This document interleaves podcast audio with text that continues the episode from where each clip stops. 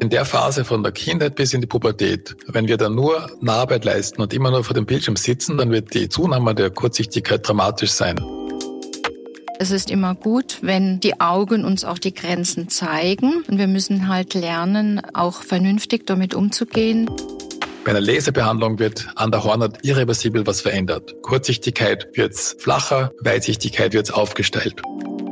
Die moderne Lichtarchitektur, auch im Homeoffice, geht dazu über, möglichst indirektes, breit gestreutes Licht. Das fühlt sich sehr entspannt an. Ich, das war jetzt so richtig meditativ. Man sieht's auch, die Augen strahlen mehr. Hallo und herzlich willkommen bei Auf Herz und Nieren, dem Podcast für Gesundheit und ein gutes Körpergefühl. Mein Name ist Andrea Bannert, ich bin Mikrobiologin und leite die Online-Redaktion von fokusarztsuche.de. Meine Kollegin Eva Vogel ist noch im Mutterschutz, aber heute unterstützt mich wieder die Antonia Schillinger aus unserer Online- und Social-Media-Redaktion. Hallo Antonia, schön, dass du wieder dabei bist. Ja, hallo, ich freue mich wieder dabei zu sein und ich freue mich heute mit dir, Andrea, über das Thema Fehlsichtigkeit und über gesunde Augen zu sprechen. Ich glaube, das ist für uns beide ganz interessant, weil wir sehr viel am Bildschirm arbeiten und auch weil wir beide Brillen- bzw. Kontaktlinsenträgerinnen sind.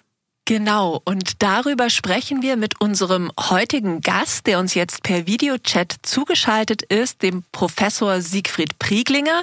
Er ist Direktor an der Augenklinik der Ludwig-Maximilians-Universität in München und er ist Experte in der Behandlung von Fehlsichtigkeit und Experte für Netzhauterkrankungen.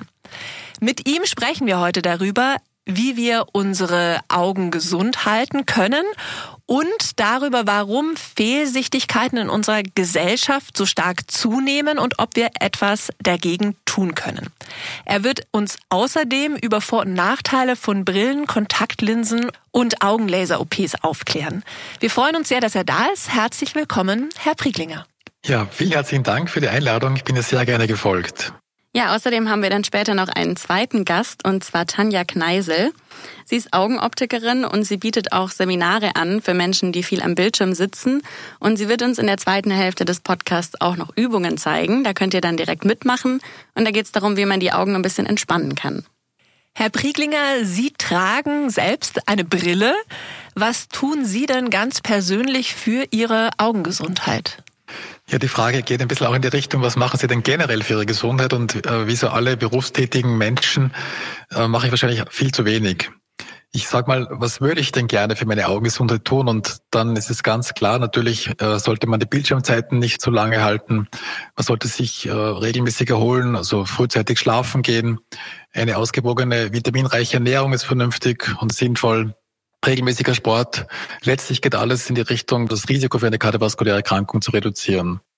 Herr Pricklinger, jetzt haben Sie gerade das Thema Ernährung schon angesprochen, gesagt, eine grundsätzlich gesunde Ernährung ist gut für die Augen. Ich lese immer wieder mal Karotten als das Augenlebensmittel. Manchmal liest man sogar Karotten verbessern die Sehleistung. Mal ganz direkt gefragt, Mythos oder ist da was dran? Also ganz klare Antwort, Mythos. Denn bei ausgewogener Ernährung nehmen wir in unseren Breiten genügend Vitamin A auf. In Mitteleuropa, Gott sei Dank, äh, ist es ja so, dass wir uns zumindest großteils äh, sehr gesund und ausgewogen ernähren so dass wir eigentlich keine wirklichen Vitamine zusätzlich zu uns nehmen müssen. Es gibt allerdings gewisse Erkrankungen, wie zum Beispiel die altersbedingte Makrodegeneration, wo gewisse Nahrungsergänzungsmittel in bestimmten Situationen tatsächlich hilfreich sind. Die Makrodegeneration ist die häufigste Ursache der Erblindung in der westlichen Welt. Was ist das? Die Makula ist die Stelle des schärfsten Sehens am hinteren Pol des Auges. Und da kommt es im Laufe des Lebens zu einer Veränderung, zu einer schlechteren Durchblutung. Und wenn jemand so eine Makrodegeneration entwickelt, dann sieht er im Zentrum des Sehens immer schlechter, zunächst ein bisschen verzerrt, dann kann er die Buchstaben nicht mehr so gut erkennen. Und im allerschlimmsten Fall hat er dann im Zentrum ein sogenanntes Zentralskotrom. Das heißt, es ist schwarz in der Mitte. Wenn man zum Beispiel da jemand ins Gesicht sieht, kann man sein Gesicht nicht mehr erkennen, aber die Umgebung ist sehr wohl noch erkennbar. Das ist die sogenannte Makrodegeneration. Man kürzt sie auch ab als AMD, die altersabhängige Makrodegeneration. Eine Frage zur Ernährung interessiert mich noch, und zwar das mit dem Trinken, ausreichend trinken. Wenn ich zu wenig Flüssigkeit zu mir nehme, kann sich das auf die Augengesundheit auswirken? Letztlich indirekt, denn wenn wir zu wenig trinken, dann haben wir eine Exikose, das heißt, das Blut wird zu dickflüssig, das ist für die Durchblutung schlecht und genauso wie jedes andere Organ werden die Augen natürlich auch entsprechend mit Blut versorgt. Und wenn die Blutversorgung schlecht ist, dann ist auch für die Augen schlecht. Also sprich, alle Dinge, die zu einer Veränderung der Gefäße führen, zu Arteriosklerose oder zu einer schlechten Durchblutung, weil das Blut zu dickflüssig ist, können im schlimmsten Fall auch zu Veränderungen im Auge führen, wie zum Beispiel zu einem kleinen Infarkt. Mhm. Herr Prieglinger, wie ist es denn zum Beispiel dann mit Alkohol oder auch mit dem Rauchen?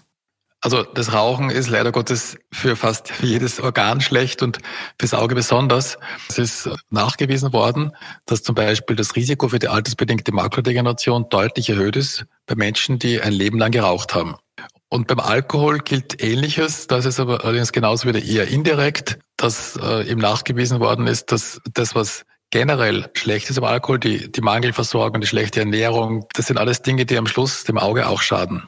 Herr Pricklinger, um unsere Augen gesund zu halten, ist auch das Thema Sonnenschutz wichtig. Gerade an sehr sonnigen Tagen kann man tatsächlich auch einen Sonnenbrand auf den Augen bekommen, eine sogenannte Verblitzung. Die Augen sind dann gerötet, Schmerzen oder Tränen. Mir geht es so, dass mir mal ein Augenarzt auch gesagt hat, er sieht UV-Schäden bei mir im Auge. Ich habe davon nie was gemerkt, tatsächlich, also im Entstehungsprozess nichts bemerkt. Wenn die Augen aber häufig starker UV-Strahlung ausgesetzt sind, dann kann das Augenerkrankungen begünstigen, wie den grauen Star zum Beispiel auch, habe ich zumindest in Studien gefunden. Wie können wir denn unsere Augen effektiv vor der Sonne schützen? Also im Grunde genommen ist der beste Schutz eine Prophylaxe vor zu starker Sonnenbestrahlung. Da kann man natürlich jetzt sehr gerne und nicht hinausgehen. Das ist, glaube ich, die schlechteste Variante. Man kann sich schützen, indem man bestimmte Kappen aufsetzt. Das ist vor allem ganz gut bei Kindern, denn die Kinder sind ja nicht wirklich so erfreut, oder Kleinkinder vor allem sind nicht erfreut, wenn sie eine Brille, eine Sonnenbrille aufsetzen müssen.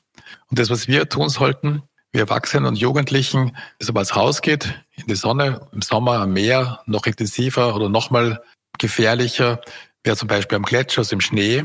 Dann sollten wir Sonnenbrillen aufsetzen. Sie schützen uns vor UVA und, von, und vor der UVB-Strahlung. Das sind die beiden Strahlenformen, die ins Auge tiefer eindringen können und so zu einer Schädigung führen. Ich meine, wenn Sie jetzt früher den grauen Star bekommen, wäre das nicht schlimm, dann kann man gut behandeln.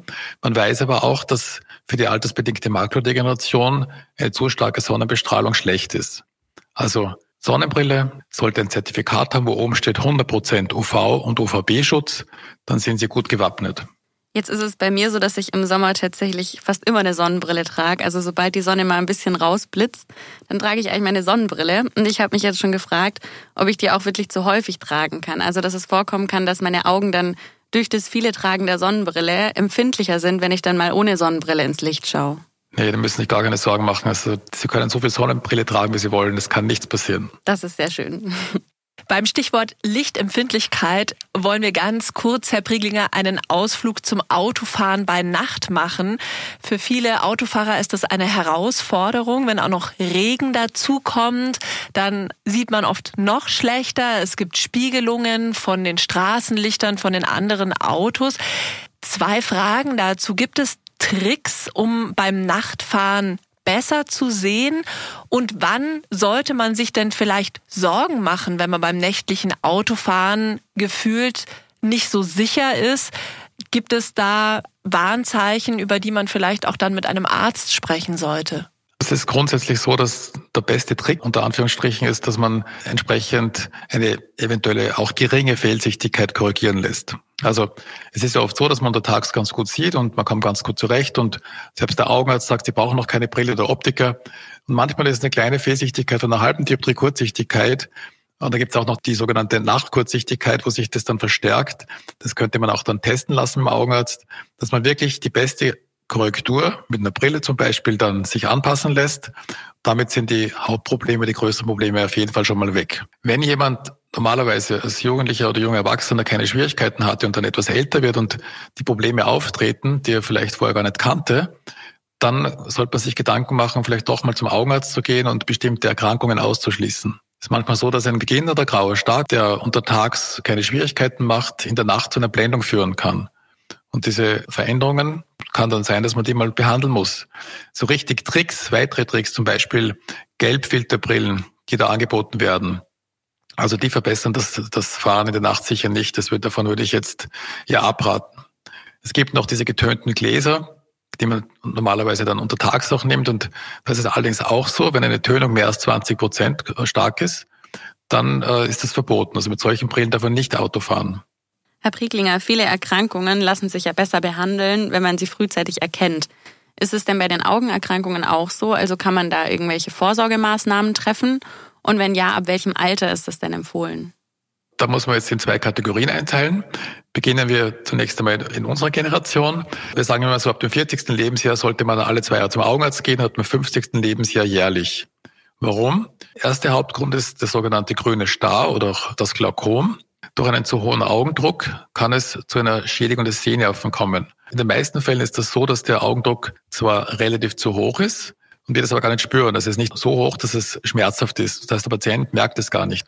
Und im Grunde genommen, wenn man nie zum Augenarzt geht, kann es tatsächlich passieren, dass man fast blind geworden ist. Erst ganz am Schluss, wenn wir ein sogenanntes Röhrenblickfeld haben, würde man zum Augenarzt gehen und dann eben zu spät und leider Gottes dann im Endeffekt auch nicht mehr erfolgreich behandelt werden kann. Also dieser Schaden ist nicht mehr rückgängig zu machen. Es gibt dann noch andere Gründe, zum Beispiel jemand, der kurzsichtig ist, der ein hohes Risiko, dass er eine Netzhautablösung bekommt, dass bei der sogenannten Glaskörperabhebung ein Netzhautriss entsteht und diese Dinge könnte man bei einer Vorsorgeuntersuchung bereits im Vorfeld erkennen. Eins noch ganz wichtig bei älteren Menschen, wenn sie zum Beispiel Diabetiker sind, dann müssen sie auch früher kommen, weil durch die Zuckererkrankung kann es zur Veränderung der Netzhaut kommen, die man auch bei einer Vorsorgeuntersuchung schon erkennen kann. Und sehr oft ist es so, dass tatsächlich die Menschen selbst noch gar nichts merken. Jetzt muss ich noch die zweite Gruppe kurz erwähnen, die uns besonders am Herzen liegt. Das sind nämlich die Kinder, die nicht alleine zum Augenarzt gehen können. Da müssen die Eltern gehen. Und da ist es so, dass man auf jeden Fall die Vorsorgeuntersuchungen annehmen sollte. Denn gerade bei Kleinkindern ist es oftmals so, dass die Erkrankungen haben können, die man nicht erkennt. Und wenn man die rechtzeitig erkennt, kann man sie behandeln und kann so verhindern, dass die Kinder blind werden. Das heißt also für Kinder auch regelmäßig zum Augenarzt gehen?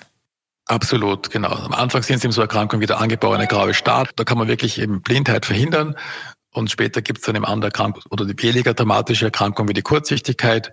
Auch da sollte man die Kinder dann entsprechend äh, mit Brillen versorgen, die Eltern aufklären, was kann man tun, damit die Kurzsichtigkeit nicht zu rasch voranschreitet. Also wenig Bildschirmarbeit, möglichst hinausgehen, eine Stunde pro Tag draußen spielen.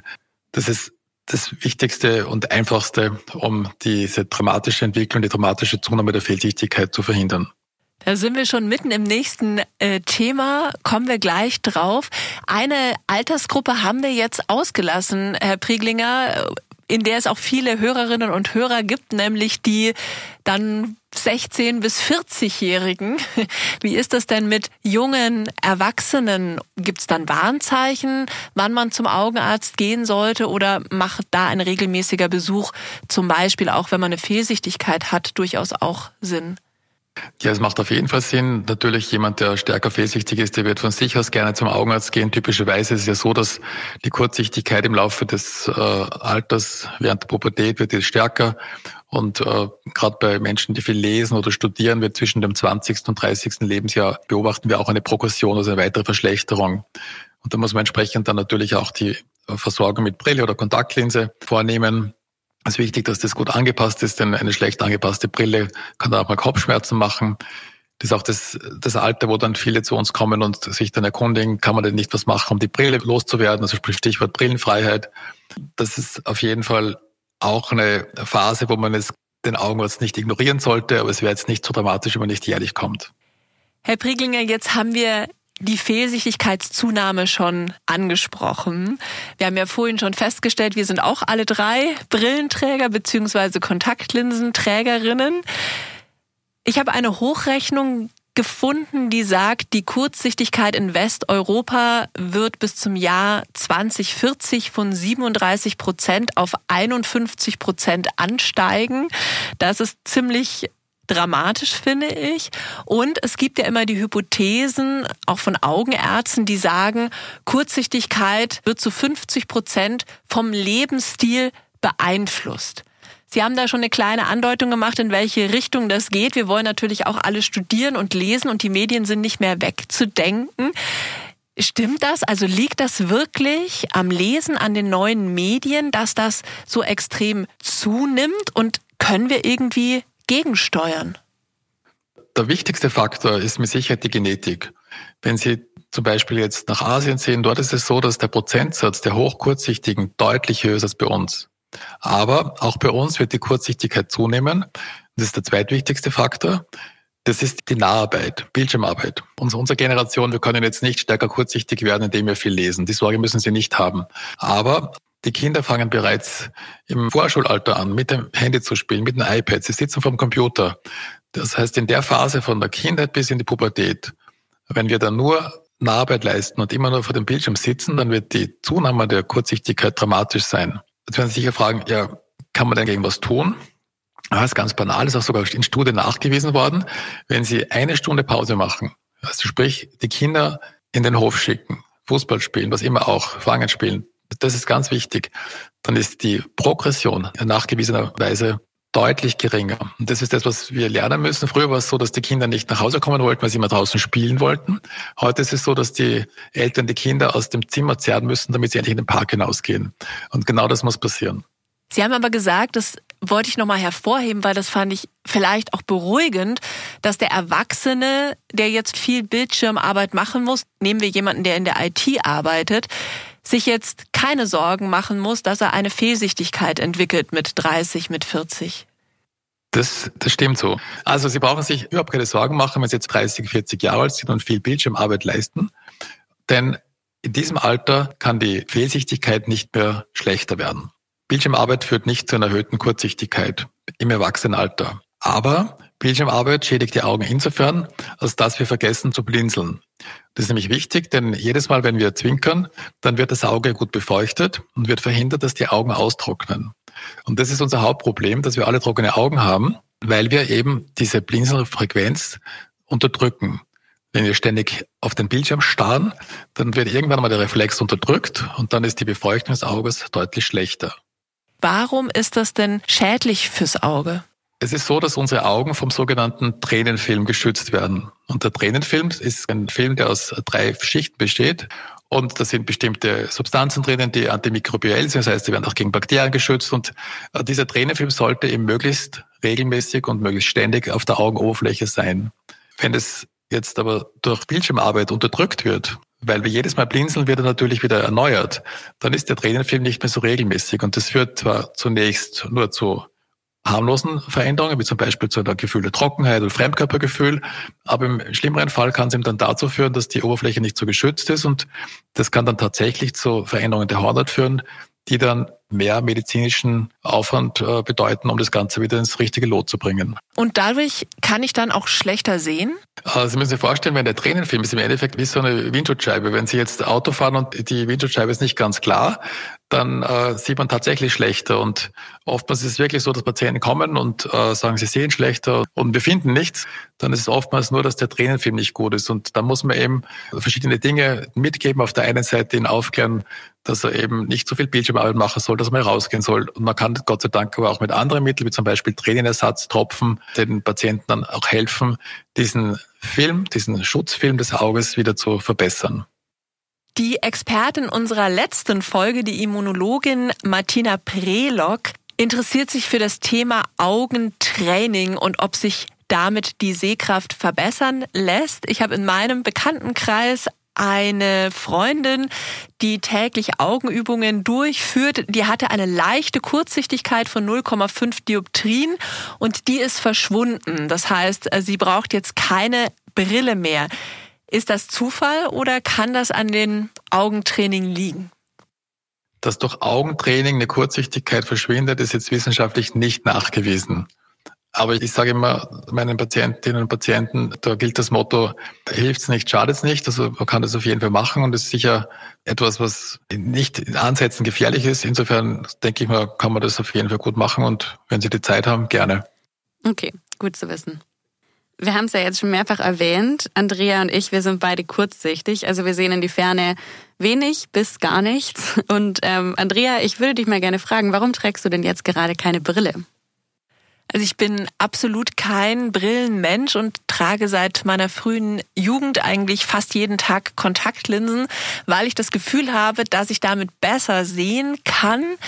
Das liegt möglicherweise auch an dem Dioptrienunterschied, den ich habe. Also ich sehe links eine ganze Ecke besser als auf dem rechten Auge.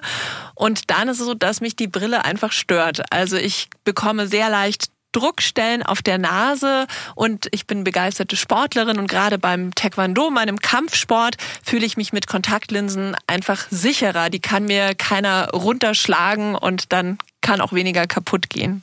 Ja, also mir geht's da tatsächlich auch ganz ähnlich. Also ich trage meine Brille zu Hause, wenn mich auch niemand sieht. Aber wenn ich jetzt irgendwie rausgehe, wenn ich unterwegs bin, dann trage ich eigentlich immer Kontaktlinsen. Einfach, weil es mir einerseits vom Aussehen her besser gefällt, aber auch, weil mich die Brille einfach stört, wenn ich draußen bin. Also es stört mich, wenn es regnet und die Brille dann beschlägt. Es stört mich auch, wenn ich Sport mache oder wenn ich Auto fahre. Ähm, jetzt mein Freund zum Beispiel, bei dem ist es das komplette Gegenteil, der trägt eigentlich immer seine Brille und für den ist es absolut unvorstellbar, sich so eine Kontaktlinse irgendwie ins Auge zu stecken. Also ich glaube, da gibt es sehr unterschiedliche persönliche Präferenzen. Und Herr Prieklinger, mich würde es jetzt noch interessieren, wie das denn aus medizinischer Sicht ist. Was spricht denn für oder gegen Kontaktlinsen oder Brillen?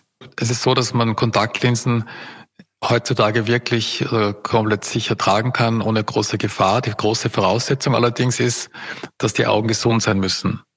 Also wenn Sie zum Beispiel jetzt sehr stark trockene Augen haben oder immer wieder Infektionen der Hornhaut haben, dann ist es wirklich keine gute Idee, Kontaktlinsen zu tragen. Aber bei entsprechend guter Pflege der Kontaktlinsen und auch der Augen äh, würde ich sagen, dass man, wenn man die Kontaktlinsen auch regelmäßig tauscht und auch kontrolliert und schaut, ob die tatsächlich gerade bei harten Kontaktlinsen nicht irgendwelche Artefakte haben, dann können sie heute ganz beruhigt und ohne Probleme auch über Jahrzehnte Kontaktlinsen tragen. Okay, also es ist dann auch nicht so, wenn man jetzt ganz gesunde Augen hat, dann ist es auch kein Problem, wenn man von morgens bis abends die Kontaktlinsen drin hat. Genau. Natürlich ist es so, dass eine gewisse Karenz für die Augenoberfläche mal angenehm ist. Und Sie werden es merken, wenn Sie dann ein bisschen älter werden dann äh, ist es so, die Trockenheit oder die Befeuchtung der Augen wird einfach im Laufe des Lebens schlechter. Da spielt auch die Bildschirmarbeit eine Rolle, da spielen die, die Klimaanlagen, die, die Heizung, also im Winter ist es meistens schlechter als im Sommer. Und dann ist die Kontaktlinsenkarenz, also sprich, so wie sie es machen, dass sie dann wirklich tatsächlich zu Hause die Kontaktlinsen rausnehmen und dann wieder mal äh, dem Auge eine gewisse Phase der Erholung bieten. Da geht es eben vor allem um die Befeuchtung. Äh, dann ist es auf jeden Fall meines Erachtens sehr wichtig. Und je älter sie werden, umso mehr Erholungsphasen sollten sie den Augen gönnen. Ich würde noch kurz gerne bei den Kontaktlinsen bleiben. Sie hatten schon weiche und harte Kontaktlinsen angesprochen und ich würde noch mal gerne nachhaken, was denn bei Kontaktlinsen wichtig ist, also worauf man achten sollte und für wen vielleicht eher weiche oder harte Kontaktlinsen geeignet sind. Also es ist so, dass die, die harten Kontaktlinsen sind unter Anführungsstrichen sicher die besseren, gerade für junge Menschen, denn sie haben ein geringeres Risiko einer Infektion. Sie sind auch besser zum Beispiel, wenn jetzt äh, Irregularitäten der Hornhaut bestehen, wie zum Beispiel ein sogenannter Keratokonus, dann kann eine harte Kontaktlinse diese Irregularität besser ausgleichen, die Sehschärfe ist dadurch besser. Wichtig ist gerade bei den weichen Kontaktlinsen, die sogenannte Kontaktlinsenhygiene. Das heißt, wenn Sie die Kontaktlinsen raus und reinnehmen, dann sollten Sie sich die Hände vorher waschen oder die Kontaktlinsen nicht irgendwo hinlegen und wieder rein, reinnehmen. Ich weiß, viele Menschen machen das, aber es ist trotzdem immer ein gewisses Restrisiko.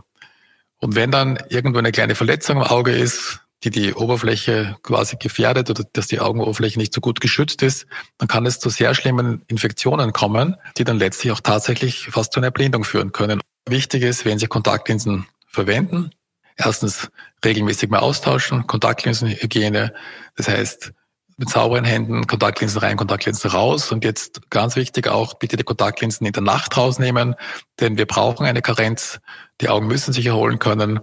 Und wenn Sie das nicht machen, dann werden Sie irgendwann einmal eine Schädigung der Hornhaut haben, die dann irreversibel ist. Herr Prieklinger, von meiner Seite auch noch was zu den Kontaktlinsen, weil ich es vorher angesprochen habe, dass ich das Gefühl habe, ich sehe besser mit Kontaktlinsen. Und mir wurde gesagt, das kann tatsächlich bei einem Dioptrienunterschied auch der Fall sein.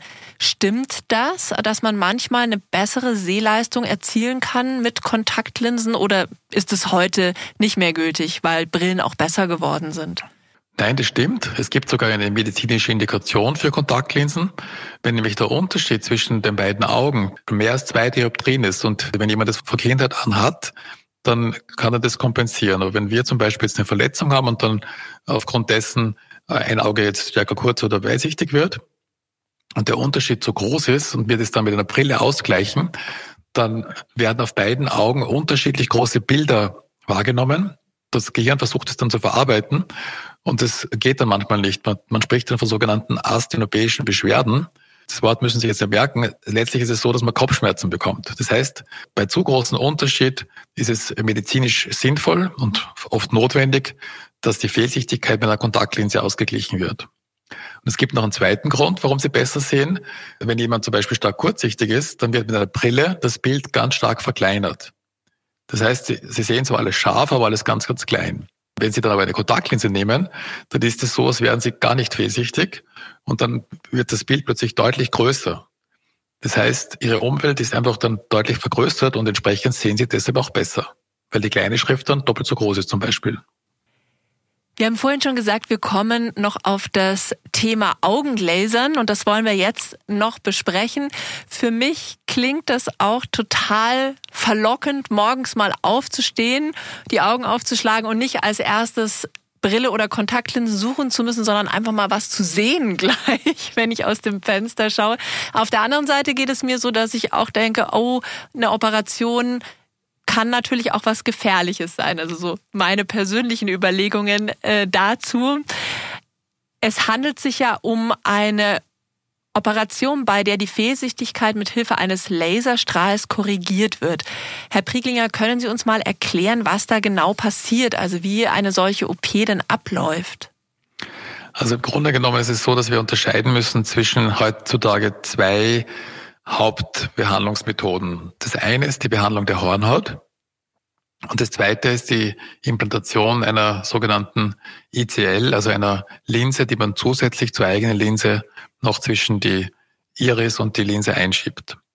Was ist da jetzt quasi der Grund dafür, warum man es einmal so und einmal so macht? Der Hauptgrund ist, dass die Fehlsichtigkeit nur bis zu einem bestimmten Grad mit Hilfe einer Laserbehandlung durchgeführt werden sollte. Also alles, was über acht Dioptrien geht und heutzutage geht man sogar eher Richtung sieben, sechs Dioptrien, alles, was zu hoch ist, sollte man nicht durch eine Veränderung der Hornhautoberfläche oder der, der Hornhautdicke machen. Beim Lasern der Hornhaut ist nämlich letztlich der Mechanismus folgender. Man ändert die Beschaffenheit der Hornhautoberfläche, macht die Krümmung entweder steil oder flacher und entsprechend wird man entweder weit oder kurzsichtiger. In den allermeisten Fällen wird ja die Kurzsichtigkeit behandelt, die häufige Fehlsichtigkeit. Und da wird im Endeffekt die Krümmung geringer gemacht, indem Gewebe abgetragen wird, mit dem sogenannten Excimer-Laser verdampft wird oder mit anderen Methoden, wie zum Beispiel der sogenannten SMILE, Small Incision Lenticle Extraction heißt das, also wie der Smiley, also Smile. Da wird Gewebe in der Hornhaut mit einem Femtosekundenlaser zunächst präpariert und kann dann mit einer chirurgischen Manipulation entfernt werden. Und auch dadurch wird im Grunde genommen die Hornhaut im Zentrum deutlich dünner und die Brechkraft der Hornhaut reduziert. Im Grunde genommen, vereinfacht ausgedrückt, bei einer Laserbehandlung wird an der Hornhaut irreversibel was verändert.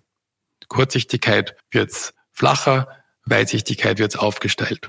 Wenn das jetzt nicht möglich ist, weil die Hornhaut zu dünn ist und wenn wir quasi weiter was abtragen würden, dann die Hornhaut zu dünn wäre, dann gibt es die Möglichkeit, dass man eine Linse ins Auge einsetzt, eine sogenannte ICL.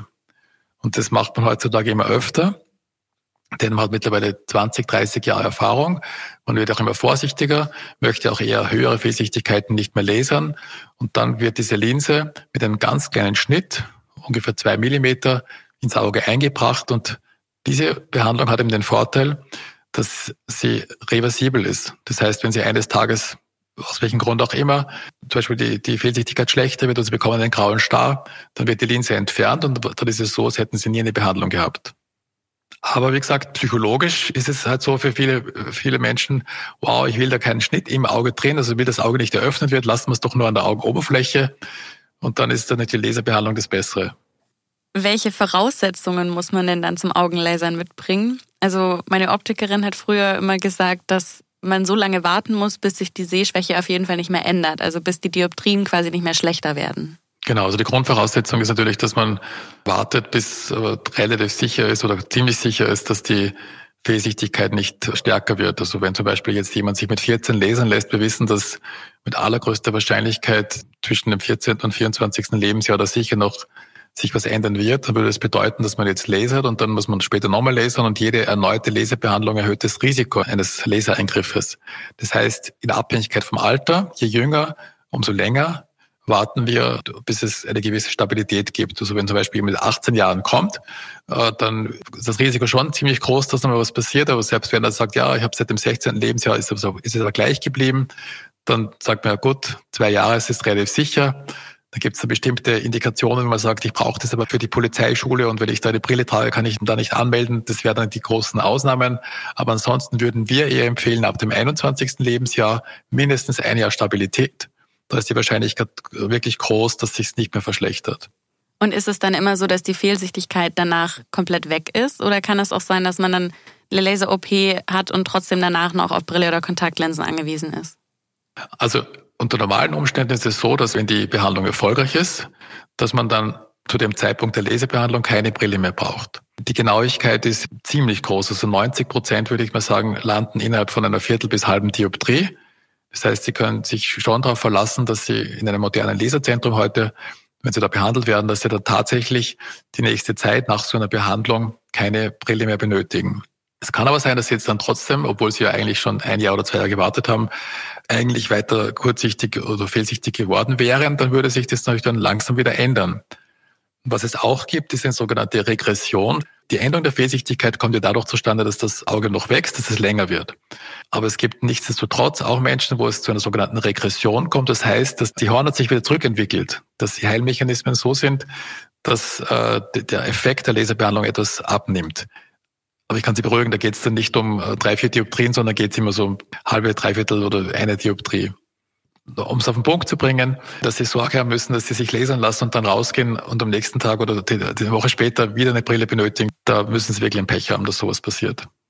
Herr Prieglinger, ich habe ja vorhin schon angedeutet, mir persönlich geht es so, dass ich schon Angst vor den Risiken einer solchen OP hätte. Also Laserbehandlung oder auch das Einsetzen einer Linse, diese zweite Möglichkeit, die Sie genannt haben. Welche Komplikationen können bei solchen Eingriffen denn auftreten und wie häufig sind sie? Beginnen wir mit der Häufigkeit. Sie sind extrem selten. Wir sagen also ein Prozent. Und im Grunde genommen, auch bei der Kontaktlinse ist es so, dass sie ungefähr ein Prozent im Durchschnitt äh, kommen sie im Laufe des Kontaktlinsentragens einmal zu einer Komplikation, sprich zu einer Entzündung, die dann zu einer irreversiblen Schädigung führen kann. Und das ist auch letztlich das, was man bei der Laserbehandlung fürchtet, wobei die Entzündung extrem seltenes Ereignis ist. Kommt Gott sei Dank ganz, ganz selten vor. Die Komplikationen sind relativ unterschiedlich, je nachdem, welche Laserbehandlung es ist. Also das Banalste, was ich gerade als Komplikation sehen würde, ist zum Beispiel, wenn sich jemand, der älter ist, lasern lässt, dann ist die Wahrscheinlichkeit groß, dass er zunächst mal trockene Augen hat. Das ist jetzt eigentlich keine wirkliche Komplikation, aber das kann mal lästig sein und äh, führt den einen oder anderen Laserpatienten dann des Öfteren zum Augenarzt. Dann bei allen Laserbehandlungen, wo geschnitten wird, du kannst zu einem Fehlschnitt kommen, der dann im schlimmsten Fall zu Faltenbildungen führen kann. Also das sind rein chirurgische Veränderungen, die aber auch, wie gesagt, das ist alles unter einem Prozent. Die Wahrscheinlichkeit ist extrem gering, dass das heutzutage vorkommt. Und Gott sei Dank gibt es ja auch eine Weiterentwicklung, äh, wie zum Beispiel diese Smile-Behandlung, wo dieser Deckel gar nicht mehr präpariert werden muss. Da passiert das Ganze innerhalb der Hornhaut und da wird das Gewebe so präpariert, dass man es dann entfernen kann, ohne dass sie da irgendwas öffnen oder wieder schließen müssen. Komplikationen entstehen immer auch dann, wenn man vorher nicht gut untersucht. Also wenn jetzt jemand operiert wird und gelasert wird, obwohl er eigentlich nicht gelasert werden sollte, weil er eine zu dünne Hornhaut hat, dann war die Komplikation nämlich, dass sich eine sogenannte Keratektasie entwickelt, dass die Hornhaut nicht stabil genug ist, vorprogrammiert. Das sollte man eben ausschließen im Vorfeld. Herr Brieglinger, vielen Dank, dass Sie sich heute die Zeit genommen haben und dass Sie uns so viele spannende Informationen geliefert haben. Wozu jetzt in der Podcast-Folge noch die Zeit gefehlt hat, das sind Augenerkrankungen, also zum Beispiel den grauen Star oder die Makuladegeneration. Wenn euch das näher interessiert, dann haben wir mit Herrn Prieklinger auch Videos dazu gedreht. Die findet ihr auf der Fokus Arzt Suche. Den Link packen wir euch dazu in die Show Notes. Eine letzte Frage noch, Herr Prieklinger. In unserer nächsten Podcast-Folge, da geht es um Kopfschmerzen. Gibt es zu dem Thema irgendwas, was Sie ganz persönlich interessiert, vielleicht gerade auch im Zusammenhang mit dem Thema Augengesundheit? Absolut. Da gibt es zwei Sachen, die mich aktuell persönlich interessieren. Das eine ist auch ganz banale Augenveränderungen, wie zum Beispiel Fehlsichtigkeiten können zu Kopfschmerzen führen. Und das zweite Thema, was ich spannend finde, Migräne kann mit äh, sogenannten Beta-Blockern, also Medikamenten, die man zum Beispiel gerade bei Herzerkrankungen auch verwendet, aber die wir auch verwenden, um den Augendruck zu senken. Migräne kann behandelt werden, wenn man in der Phase, wo es gerade losgeht, diese Augentropfen verwendet, sprich ins Auge einträuft, nicht um die Augen zu behandeln, sondern damit zu erreichen, dass das Medikament möglichst schnell in die Blutbahn kommt und dann kann man sogar auch Kopfschmerzen, sprich Migräne, mit Augentropfen behandeln. Das beschäftigt mich und das finde ich spannend. Sehr interessant, das nehmen wir mit. Jetzt, wo Sie alles gehört haben, werden Sie weiter Kontaktlinsen tragen oder sich lasern lassen oder doch eine ICL implantieren? Das ist eine sehr gute Frage und ich glaube, ich habe ja schon sehr viel mich mit dem Thema auseinandergesetzt und ich wusste vorher auch, dass die Komplikationsrate sehr gering ist. Ich glaube, ich bin immer noch an dem gleichen Punkt des mit mir Haderns und des Überlegens und des irgendwie eigentlich gerne machen wollens und dann doch immer Zögerns. Aber ich glaube, dass für mich vielleicht die ICL-Linse bei meiner sehr starken äh, Kurzsichtigkeit besser geeignet wäre, tatsächlich. Mhm. Herr Prieglinger, wie viel kostet denn so eine Augenlaser-OP? Also es gibt ganz wenige Indikationen, wo die Kasse dann tatsächlich zahlt. Äh, zum Beispiel, wenn die Augen zu stark unterschiedlich sind und sie eine Kontaktlinsenunverträglichkeit haben, also die Kontaktlinse nicht ausgeglichen werden kann, dann muss man was machen. Dann wird es die Kasse übernehmen. Ähm, wenn es aber nur darum geht, quasi die Brille loszuwerden, dann muss man selber in die Tasche greifen und da gibt es dann sehr unterschiedliche Angaben. Und Sie müssen letztlich rechnen mit 2000, mit 2500 pro Auge. Und die, die Linsen vielleicht ein bisschen teurer, aber und wenn es mal ein bisschen drunter ist, ist auch noch okay. Aber alles, was dann eher in Richtung 1000 Euro geht, das ist dann in Deutschland kaum zu finden, glaube ich zumindest. Und kann man dann vielleicht noch ins Ausland gehen. Aber da würde ich dann eher abraten, weil wir haben nur zwei Augen. Ich hätte ganz gern irgendwo eine gute Referenz und würde ganz gern auch zu dem Arzt dann gehen können, wenn irgendwas ist, wenn es jetzt dann doch nicht so gut klappt. Also ich glaube, ich würde es auf jeden Fall gerne machen, aber ich warte, glaub mal ab, bis ich äh, Geld dazu übrig habe. Also dann wünsche ich viel Spaß beim Sparen. Dankeschön. Äh, schön, dass Sie bei uns zu Gast bei Auf Herz und Nieren waren. Danke für die Einladung. Wenn ihr, liebe Hörerinnen und Hörer, auch Fragen zum Thema Kopfschmerzen habt, dann schickt uns doch gerne eine E-Mail an podcast.fokus-gesundheit.de. Wir wollen uns jetzt noch mit der Bildschirmarbeit beschäftigen und wie wir sie für unsere Augen erleichtern können. Und dazu haben wir eine zweite Expertin hier bei uns im Studio, die Augenoptikerin und Spezialistin für Arbeitsplatzgesundheit, Tanja Kneißel. Herzlich willkommen, Frau Kneißel. Ja, herzlich willkommen auch von meiner Seite und ich freue mich, Sie hier in dem Augenthema unterstützen zu dürfen. Wir hatten gerade ein spannendes Erlebnis in der Kaffeeküche, bevor wir hier in die Aufnahme gestartet sind. Ähm, Sie haben unsere Aufnahmeleiterin, der Katrin, in die Augen geschaut und wussten, dass sie Kontaktlinsen trägt, dass sie kurzsichtig ist, sogar die Dioptrien, ungefähr zumindest, und äh, dass sie schielt. Wie machen Sie das denn? Ja, ähm, durch meine jahrelange Tätigkeit und Erfahrung, den Menschen immer in die Augen geschaut zu haben, hat sich eine gewisse Sensibilität entwickelt und ich sehe es am Blick. Ich kann es gar nicht näher beschreiben, Blickrichtung. Zu Ihrem beruflichen Werdegang. Sie haben nicht nur Optiker gelernt, Sie haben auch noch studiert. Ja, ich habe nach dem Abitur ähm, mich schon immer für die Augen interessiert und kam dann auf dieses Orthoptikstudium in der Schweiz. Ein Orthoptikstudium bedeutet ein Augenheilkundestudium, Schwerpunkt Schwachsichtigkeiten, also nicht Schwachsinnigkeiten, sondern Schwachsichtigkeiten und Schieltherapie in Zusammenarbeit mit den Augenärzten an der Klinik. Und diese Kombination, auch im zweiten Semester dieses Praktikum bei der Augenoptik absolviert zu haben, hat mich dann dazu bewogen, noch die Augenoptik-Ausbildung dran zu hängen. Und somit ist die medizinische und die technische Seite damit abgedeckt. Ja, Frau Kneisel, für viele Menschen steht die Büroarbeit und damit die Bildschirmarbeit im Mittelpunkt ihrer beruflichen Tätigkeit. In manchen Branchen wie der IT verbringen die Menschen ihren gesamten Arbeitstag am PC. Bei mir ist es ähnlich oder am Laptop. Und oft hört es ja dann nach Feierabend nicht auf. Ne? Dann sind wir auf Instagram und Facebook unterwegs, schauen Serien, spielen Computerspiele. Wie schlecht ist denn diese ständige Bildschirmarbeit für unsere Augen? Ja, also an und für sich ist die Bildschirmarbeit nicht schädlich oder wäre nicht schädlich. Hier macht die Dosis das Gift. Wenn Sie acht bis zehn Stunden und privat noch ins Handy schauen und Tablet und auch da noch in den PC, dann äh, ist es selbsterklärend, dass sich dann irgendwann mal äh, auch ja, Befindlichkeitsstörungen entwickeln bezüglich der Augen, weil einfach eine Überlastung entsteht und auch eine, ich spreche mal von einer einseitigen Belastung, einer Vereinseitigung. Und das kann man sich äh, vorstellen. Man schaut sehr viel in die Nähe das ist erstmal der erste Punkt. Und auch die Augen können sich nicht ausreichend bewegen, wenn man viel in den Bildschirm schaut.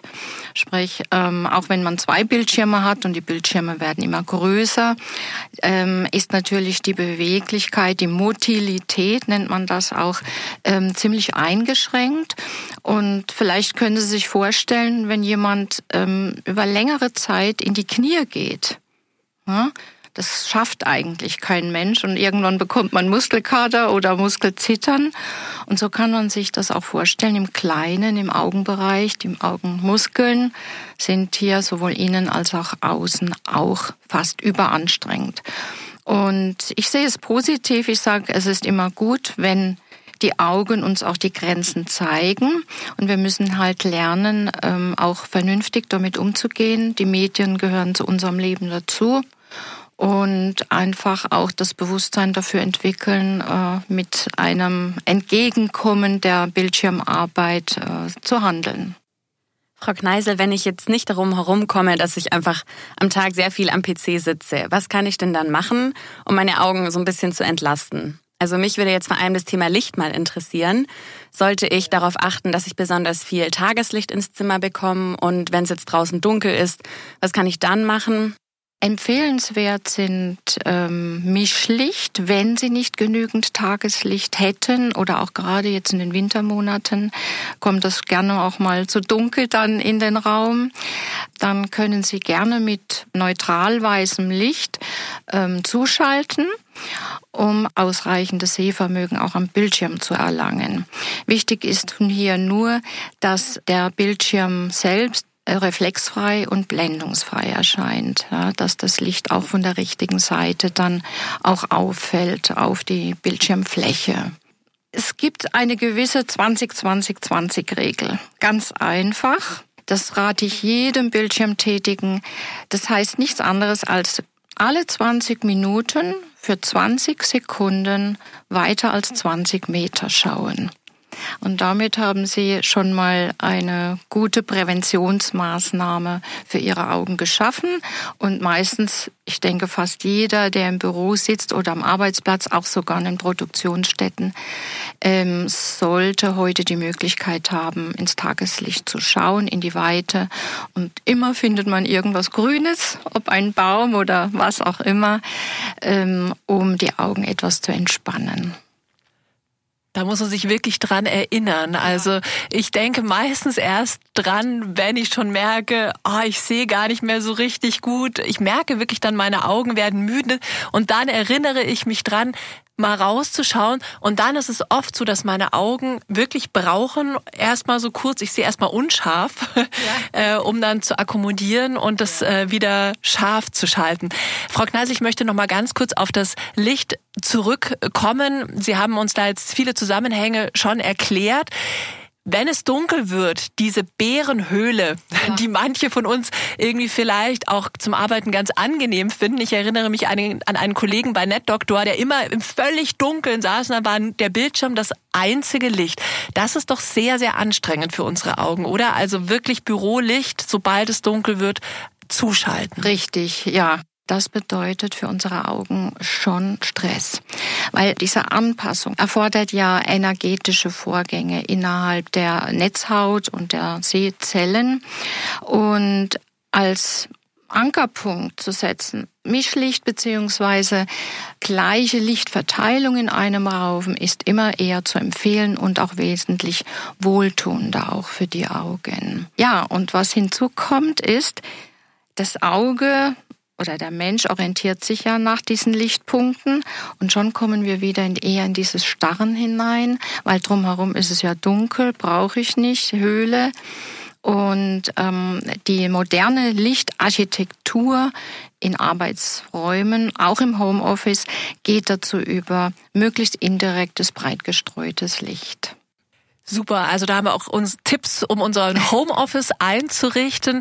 Da ist ja auch was das Sonnenlicht anbelangt, darauf zu achten, dass man den Bildschirm nicht direkt frontal zum Fenster aufstellt, Richtig. sondern eher quer zum Fenster. Ich hab's nicht, so weil ich so gerne rausschaue und dann ziehe ich lieber den Vorhang zu, wenn die Sonne äh, reinkommt. Aber die beste Möglichkeit wäre das Querstellen. Richtig. Jetzt haben wir schon über die Anstrengung der Augen gesprochen und wir sind jetzt mitten dabei, den idealen Arbeitsplatz, also Bildschirmarbeitsplatz einzurichten. Ich fand das sehr eindruckend, was Sie mit den Knien in die Knie gehen erzählt haben. Ich habe mal Downhill-Biken letztes Jahr ausprobiert und da muss man die ganze Zeit in den Knien sein und diese Abfahrt, ja. die ist wenige Minuten.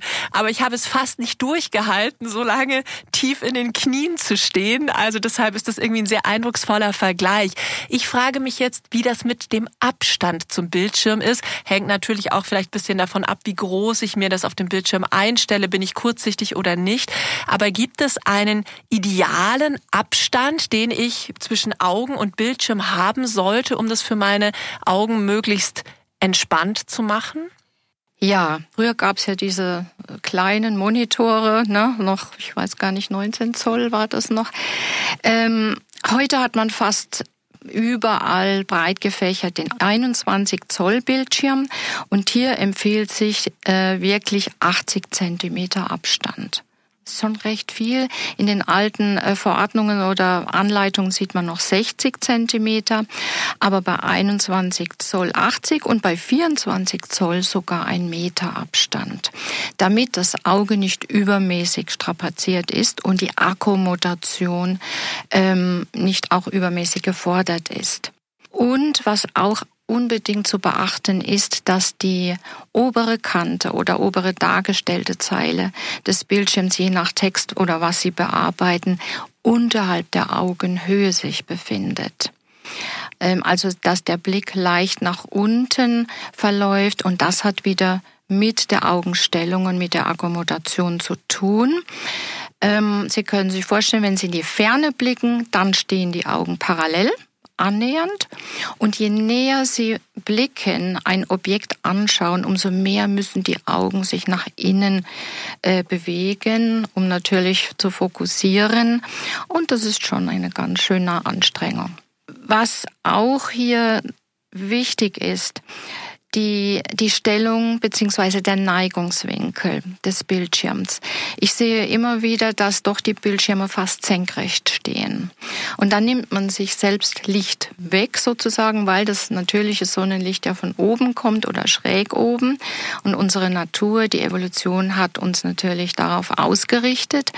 Bitte denken, äh, sollte man daran denken oder Sie, dass der Bildschirm immer leicht geneigt ist dem Sonnenlicht entgegen und auch diesem sogenannten Augendrehpunktswinkel entspricht.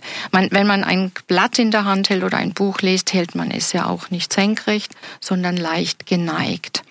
Und dann ähm, sind sie auf der sicheren Seite.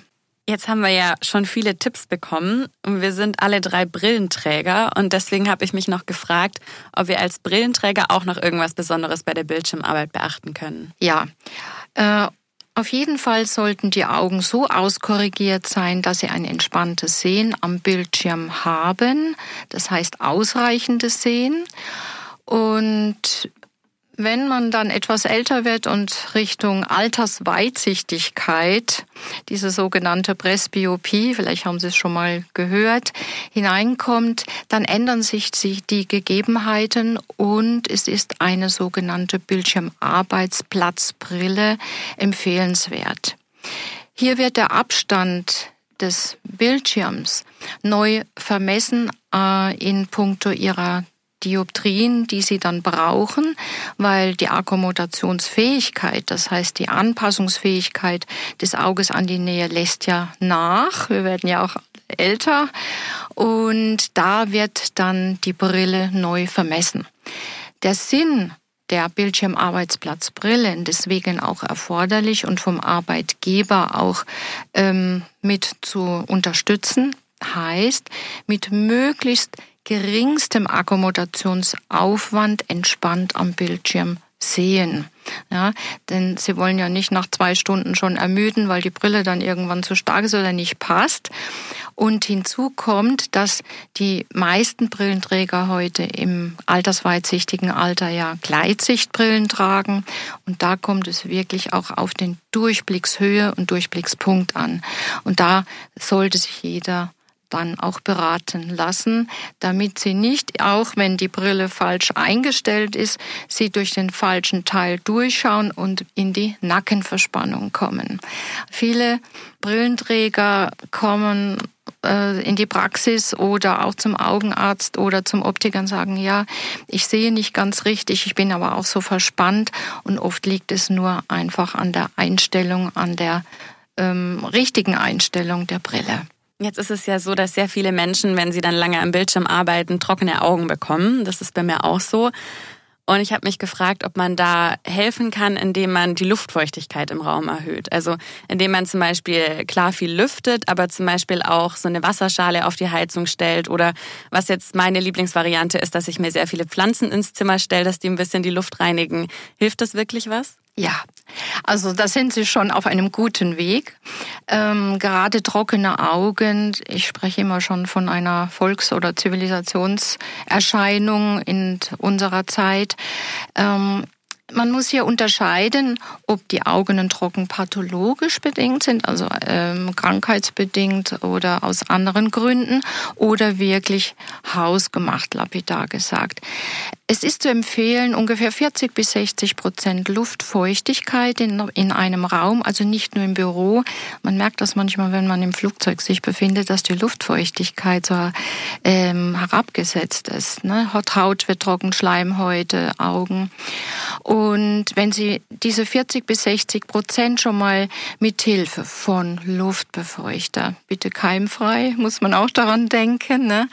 oder wirklich eine Wasserschale auf die Heizung, ähm, Abhilfe schaffen, sind Sie schon mal hier auf der, auf einem guten Weg und Pflanzen, die das schöne Chlorophyll äh, beinhalten, wie die Grünlilie oder die Birkenfeige, auch die Aralie, der Drachenbaum und kleine Palmenarten dienen den Raum zu befeuchten.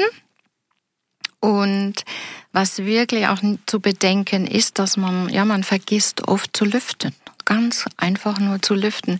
Zu Corona-Zeiten war das obligat und man sollte wirklich so drei bis vier, besser fünfmal pro Tag komplett alle Fenster öffnen und fünf Minuten mal auf Durchzug die Luft durchziehen lassen, auch im Winter, um den Raum wieder zu befeuchten. Frau Kneisel, Sie zeigen Menschen, die im Büro arbeiten, wie sie mit Augenübungen ähm, ihre Augen von der Bildschirmarbeit entspannen können, auch dafür trainieren können. Und ich freue mich total, dass Sie uns zwei Übungen mitgebracht haben, die wir jetzt, die Antonia und ich, hier gemeinsam mit Ihnen durchführen werden. Und ihr, liebe Hörerinnen und Hörer, könnt einfach direkt mitmachen und das auch mit ausprobieren. Gerne. Das sind äh, zwei Hauptübungen, mit denen Sie schon ganz äh, relativ schnell Ihre Entspannung der Augen erreichen. Ähm, die erste Übung betrifft die äußeren Augenmuskeln. Wir haben jeweils sechs Stück davon, oben, unten, rechts, links und zwei schräge. Ähm, vielleicht ist es für die Hörer auch interessant, dass jeder Augenmuskel eine Zugkraft von zwei Kilogramm ähm, schafft und mal sechs, zwölf Kilogramm, das bedeutet schon ein ganz schöner ähm, Zug auf die Augäpfel. Und dann ist auch naheliegend zu verstehen, dass sich hier auch Verspannungen bilden können. Und da würde ich gerne dann auch einsteigen mit Augenmuskelübungen. Ich nenne es immer gerne Augen-Yoga. Wir tun das auch für unseren Körper, warum nicht auch für die Augen? Um auch die Augen wieder etwas mehr ins Gleichgewicht zu bringen. Und die zweite Übung wäre eine Entspannung, denn das Augen-Yoga kann ja auch dann schon mal ein bisschen anstrengender werden. Und das sogenannte Palmieren entspannt die Augen und dann sind sie wieder erfrischt für die Bildschirmarbeit. Klingt gut. Gut, fangen wir an. Und Sie nehmen bitte Ihre Brillen ab, damit wir in die Übung entspannt einsteigen können. Sie setzen sich ganz bequem auf Ihren Stuhl. Am besten lehnen Sie sich an was hier jetzt noch nicht so erwähnt wurde von meiner Seite, ist, dass nicht nur die Augen auch in Mitleidenschaft gezogen werden bei der Bildschirmarbeit oder überhaupt, ist auch der Nacken. Der Nacken ist oft verspannt und die Blutzufuhr und Sauerstoffzufuhr in das Gehirn erfolgt auch mal über den Nacken. Und wenn wir hier verspannt sind, ziehen wir den Kopf gerne nach vorne, was auch wieder auf die Augenstellung und unsere Brillen, äh, Brillenträger ist, ähm, ja, Einfluss nimmt. Und deswegen ist es hier auch wichtig, mal die Kopf so richtig zurückzunehmen, über die Wirbelsäule, über den Nacken zu stellen, vielleicht etwas ungewohnt, aber Sie haben jetzt das Gefühl, der Kopf liegt genau über der Wirbelsäule. Schultern tief. Sie können die Unterarme gerne, falls Sie eine Lehne haben, auflegen, ansonsten in den Schoß legen. Und der Kopf bleibt jetzt ruhig, der hat Pause, nur die Augen arbeiten. Ihr Blick ist geradeaus, die Nasenspitze geradeaus und Sie beginnen nun nur die Augen einmal nach rechts zu bewegen. Und Sie gehen nur so weit, bis Sie sagen, jetzt bin ich am Ende, bis Sie das Ende auch spüren muskulär müssen nichts fixieren, blinzeln. Noch ein, zwei Atemzüge.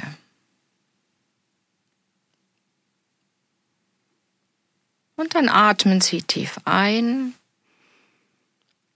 Und beim Ausatmen lassen Sie Ihre Augen bitte horizontal gleich nach links wandern.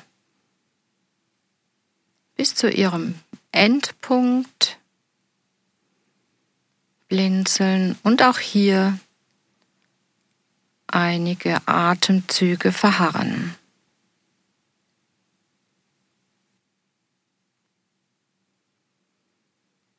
Sehr gut. Gut. Und Sie verharren noch ein, zwei Atemzüge in der linken Augenstellung. Und dann wandern Sie auf Ihrer horizontalen Linie gedacht ein paar Mal von rechts nach links und wieder zurück. Lassen sich Zeit dabei und nehmen mal wahr, ob Ihr Blick ruckelt oder ob Sie das Gefühl haben, mein Blick gleitet schön. Sehr gut. Frau Bannert, ein, ein kleines Ruckeln stelle ich noch fest. ja, es fühlt sich auch tatsächlich relativ anstrengend an und ich merke das Ruckeln. Ja. Lassen Sie sich nicht davon stören, noch ein paar Mal. Das ist normal am Anfang, weil die Augen ja natürlich noch verspannt sind. Und dann dürfen Sie gerne die Augen dann mal schließen. Kurze Pause. Tief atmen. Mal kurz den Nacken überprüfen, ob sie wieder verspannt sind im Nackenbereich. Ansonsten dann gerne lösen.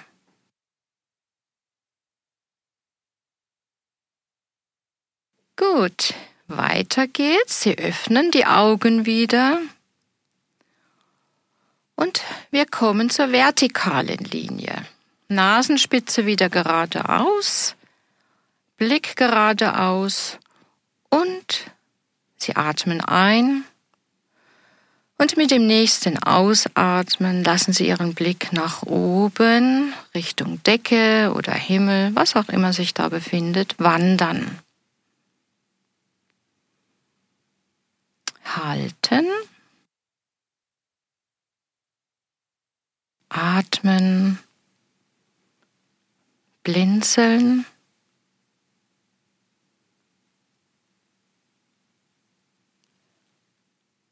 Und dann langsam auf der vertikalen Linie wieder nach unten gleiten zu ihrem untersten Punkt, den Sie fixieren können.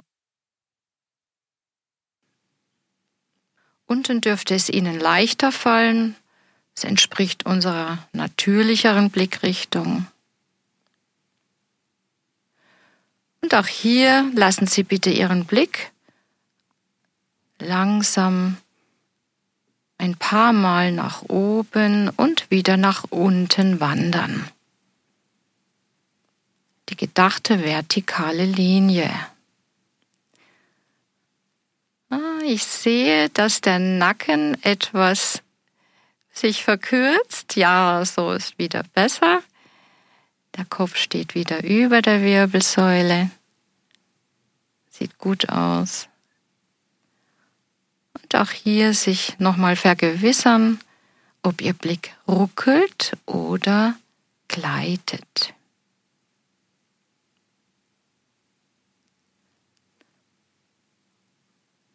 und blinzeln. Prima. Kurze Pause. Ist ein bisschen leichter, das Hoch und Runter, finde ich, als das ja. von links nach rechts. Ja, interessant, genau. Wir schauen natürlich auch immer weniger von rechts nach links durch die Bildschirmarbeit und wenn Sie Brillenträger sind, geht der Kopf mit. Man schaut durch den optischen Mittelpunkt und bemerkt gar nicht mehr, dass man eigentlich in die Peripherie auch schauen könnte. Und deswegen fällt es unseren äußeren und inneren Augenmuskeln etwas schwerer, die müssen erst ein bisschen wieder aktiviert werden. Ja, mir fällt es auch schwer, nach links und rechts zu schauen, ohne dann meinen Kopf mitzubewegen. Richtig. Also ich muss mich immer zwingen, meine Nase gerade auszuhalten. Ja, ja. Üben Sie das ruhig mal zwischendurch, auch beim Frühstück morgens. Ich mache das auch, Kaffeetasse in der Hand und wenn ich nicht gerade in einem Hotel bin, mal die Augen in alle Richtungen drehen lassen. Und das möchte ich Ihnen jetzt auch nicht vorenthalten. Lassen Sie uns noch in die zwei Diagonalen schauen so in die Schrägen. Ähm, und damit haben wir dann auch alle Muskeldehnungsrichtungen auch ausgenutzt. Ausgangsposition, wieder Kopf geradeaus, Schultern tief. Wir verbinden dann nochmal die beiden Diagonalen, indem Sie den Blick nach rechts oben wenden, kurz halten und auch mal in sich hineinspüren. Ist es anstrengend? Habe ich vielleicht sogar Doppelbilder?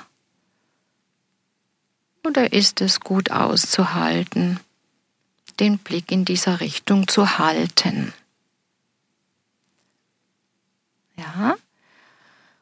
Und dann am besten mit der Atmung einatmen und ausatmen und Sie lassen den Blick nach links unten wandern.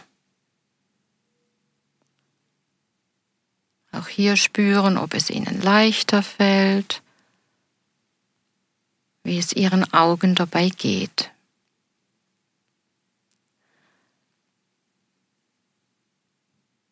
Gerne jetzt die Diagonale von links unten nach rechts oben ein paar Mal die gedachte Linie entlang gleiten. Sehr gut. Vielleicht ruckeln die Augen jetzt etwas weniger. Einfach geschehen lassen.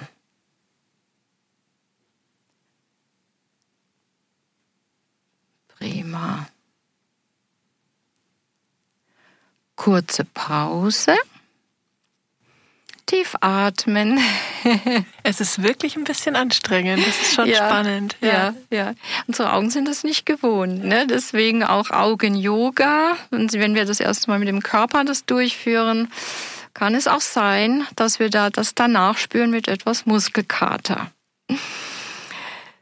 Ja, dann starten wir zur letzten Linie. links oben, Ausgangsposition, sehr gut. Links oben die Blickrichtung, kurz halten, blinzeln. Jawohl.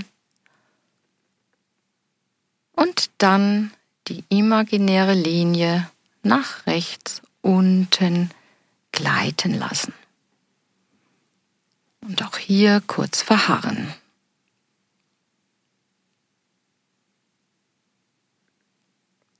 Noch ein, zwei Atemzüge. Und dann ein paar Mal diese Linie entlang auf und ab gleiten lassen.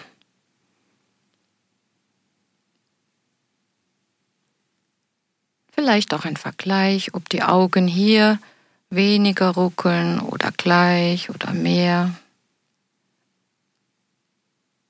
Es ist wie ein neues Entdecken unserer Motilität, unserer Augenbeweglichkeit. Und dann Pause. Sehr schön. Haben Sie sehr gut gemacht. Vielen Dank. Ja, wir danken auch. Spannend. Ähm, ganz eine neue Erfahrung. Ja, liebe Hörerinnen und Hörer, schreibt uns gerne, wie es euch mit den Augenübungen ergangen ist, wenn ihr möchtet. Ähm, ihr könnt bei uns äh, auf Instagram vorbeischauen und den Podcast-Post äh, kommentieren oder ihr schreibt uns eine E-Mail. Ihr wisst ja an podcast.fokus-gesundheit.de. Und jetzt machen wir noch weiter mit einer Entspannungsübung, die man wahrscheinlich auch gut danach machen ja. kann. Unbedingt, ja. Sie haben es schon richtig angesprochen. Also ich würde es nicht umgekehrt machen, sondern erst die etwas anstrengendere Übung. Die Augenmuskeln sind jetzt durchblutet, sind schön gedehnt. Und ein Tipp von mir noch, wenn Sie mal wenig Zeit haben und sich sagen, ach, das ist mir jetzt zu viel, in alle Richtungen die Augen zu drehen, zu wenden, dann ähm, reicht es auch mal aus, äh, zwei große Kreise mit den Augen durchzuführen oder Sie stellen sich eine große Uhr vor von 12, 1, 2 und so weiter, bis Sie wieder bei 12 Uhr angekommen sind. Hauptsache die Augenmuskeln und Ihre Augen dürfen mal sich frei bewegen, rollen, was auch immer. Ja? Und da bietet sich dann im Anschluss die Entspannung an. Das sogenannte Palmieren, der Name kommt aus dem englischen Palm, die Handfläche. Was man schon sehr lange weiß, ist, ähm, wenn die Sehzellen richtig abgedunkelt werden auf der Netzhaut. Also nicht nur mal ähm, Augen schließen, denn da tritt auch Licht in das Augeninnere hinein, sondern richtig abdunkeln. Ähm, dann erholen sich die Sehzellen, auch der ganze Augapfel und mental erreichen sie auch dadurch eine Entspannung. Und das würde ich sagen, praktizieren wir jetzt mal gemeinsam. Wir nutzen dazu unsere Handflächen, die anatomisch sehr gut auf unsere Augäpfel passen. Wenn Sie jetzt kalte Hände haben, gerne die Hände etwas reiben, die Handflächen, damit sie nicht ganz so kalt auf den Augen liegen. Sie können die Ellenbogen am besten auf dem Tisch auf, wenn Sie einen haben, auf dem Tisch aufstützen oder auf den Knien. Also sich nach vorne beugen. Wichtig auch hier wieder, dass der Nacken nicht abgeknickt wird. So, Sie schließen die Augen und legen die Handteller auf die Augäpfel, auf die geschlossenen Augäpfel und die Finger überkreuzen sich etwas auf der Stirn. Ja, Nacken lang, Schultern tief.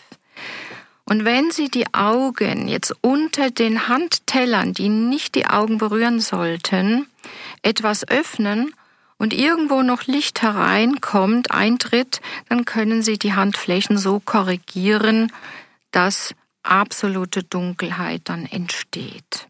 Bitte Nase freilassen, nicht, dass Sie mit der Atmung noch Probleme bekommen. Ja, und wenn die Handteller richtig auf den Augäpfeln liegen, dann lassen Sie die Dunkelheit auf sich wirken, die Augen sind geschlossen Und es ist sehr wahrscheinlich, dass Sie noch ein leichtes Grieseln oder Grauschleier wahrnehmen. Das ist normal. Die Sehzellen müssen erst ihre ja, photochemischen Reaktionen sozusagen herunterfahren. Und wenn Bilder auftauchen, lassen Sie sie einfach vorbeiziehen. Ihre Augen dürfen jetzt entspannen.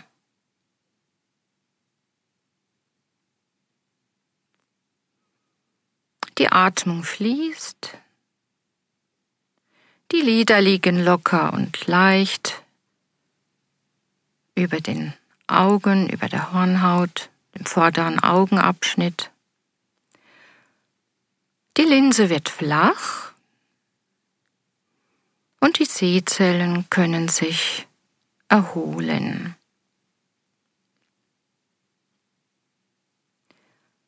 Sie genießen diese Dunkelheit, vielleicht wie ein tiefschwarzer Samtvorhang, der ihre Augen umhüllt,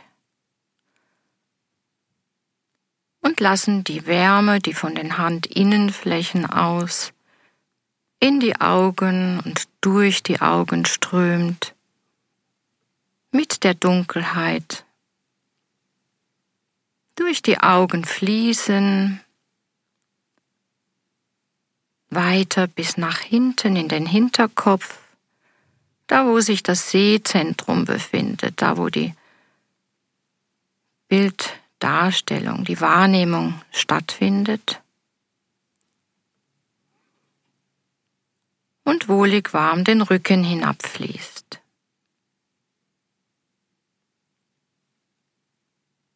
Sie verharren noch einige Atemzüge in dieser Dunkelheit.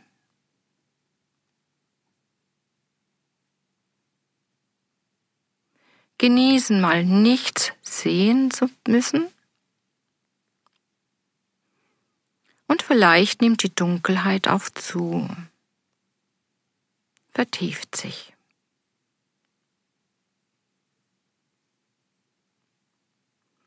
Noch ein paar Atemzüge.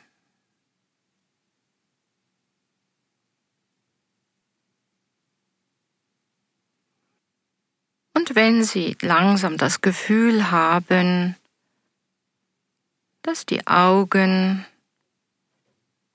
sich entspannen und die Dunkelheit